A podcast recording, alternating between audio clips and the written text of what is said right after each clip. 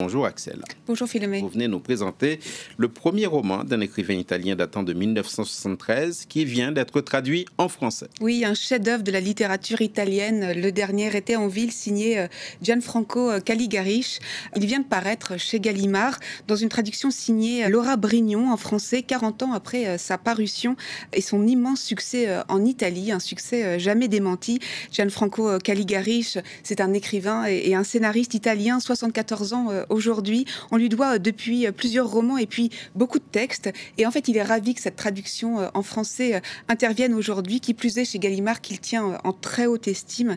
Caligarish, aussi enchanté, donc, qu'est désenchanté. Son jeune héros, Léo Gazzara, dans un récit à la première personne, on suit ce jeune trentenaire né à Milan qui s'installe à Rome à la fin des années 60. Et il retrace le dernier été en ville, selon le titre, dont le lecteur, en fait, devient l'observateur euh, privilégié. Il s'agit plutôt en fait d'une année qui entoure un été qui sera déterminant pour Léo. C'est le temps resserré euh, d'un livre qui est fait d'une histoire d'amour avec une femme aussi incandescente qu'évanescente, mais aussi d'une amitié, d'une vie mondaine, sociale et professionnelle qui a l'air comme ça plutôt réjouissante, mais rien ne parvient à déplacer la solitude existentielle de Léo et son sentiment surtout de ne pas être à sa place. Alors l'éditrice Juliana Nicelli, qui s'occupe du domaine italien chez Gallimard, nous en dit plus sur ce héros désenchanté. Écoutez-la. C'est vraiment un livre qui rend palpable une sorte d'amertume, d'ennui. De... C'est vraiment un personnage de, héros désabusé, euh, euh, comme le Marcello de la Dolce Vita ou comme le Alain du Feu Follet, euh, ce livre adapté de, Pierre Drieux-La Rochelle. Et les, deux romans ont beaucoup en commun. Mais la particularité, c'est que ce n'est pas un personnage torturé, donc ça, donne un livre assez lumineux, avec un, héros qui euh, est tout à fait dans l'acceptation de ce qui lui arrive, dans une sorte d'acceptation lumineuse euh, de cette condition euh, voilà, d'être inadapté en fait, au monde dans lequel il se trouve. Axel, qu'est-ce qui fait la force de ce premier roman?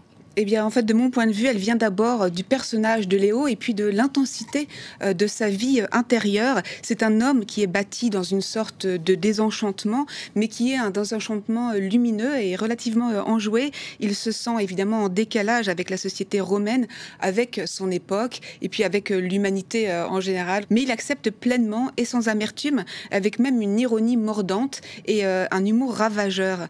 Il le dit dès le début du livre. Il dit que ce soit clair, je n'en veux à personne. J'ai eu euh, mes cartes en main et je les ai jouées. Voilà tout.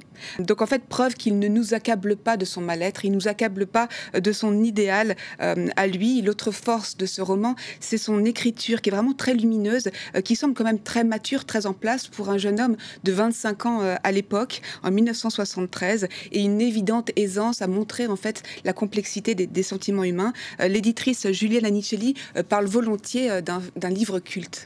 C'est un texte indémodable qui n'a pas pris euh, une ride, euh, à la fois parce qu'il évoque euh, magnifiquement la Rome de ces années-là, euh, et en même temps parce qu'il développe des thèmes euh, complètement universels, euh, cette quête existentielle du héros, son mal-être, la façon qu'il a de chercher sa place dans la société. La grande force de ce roman, c'est de conjuguer la beauté et la tristesse, la, frivolité d'un amour naissant et une sorte d'amertume, d'ennui chez ce héros en pleine quête existentielle qui essaie de trouver sa place dans la société.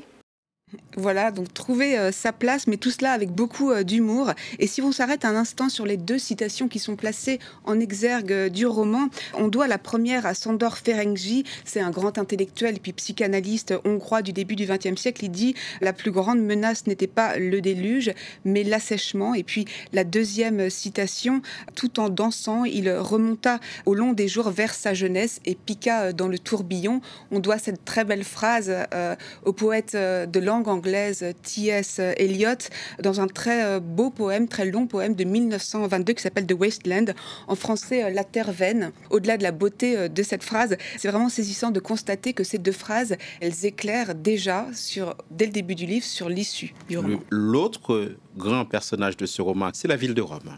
Mais oui, c'est vrai, parce qu'en fait, euh, c'est la Rome des années 60 et elle forme un personnage à part entière. C'est euh, vraiment impossible, comme le suggérait euh, Juliana Anicelli, de ne pas penser aux ambiances féliniennes et notamment au film La Dolce Vita avec Marcello Mastroianni et puis Anita Ekberg. C'est une Rome qui est solaire, magnétique, nous dit la quatrième de couverture. Et c'est très juste parce qu'on suit Léo dans une Rome comme ça, dans la fin des années 60, dans sa vieille Alfa Romeo. Et en fait, la ville prend en quelque sorte le reflet euh, de ces états d'âme, tour à tour, soit euh, désenchantée et pluvieuse, et le plus souvent quand même très solaire, très chaude et très lumineuse. Ça me fait penser en fait à une phrase d'Ettore Scola, vous savez, ce cinéaste italien euh, qui est décédé il y a quelques années. Il disait que lui, il savait prendre un cinéma en flagrant délit de la société italienne. Et c'est vrai qu'on a l'impression que Caligari, à peu près dans les mêmes époques, il savait vraiment prendre en flagrant délit la société italienne, mondaine, artistique, intellectuelle, mais aussi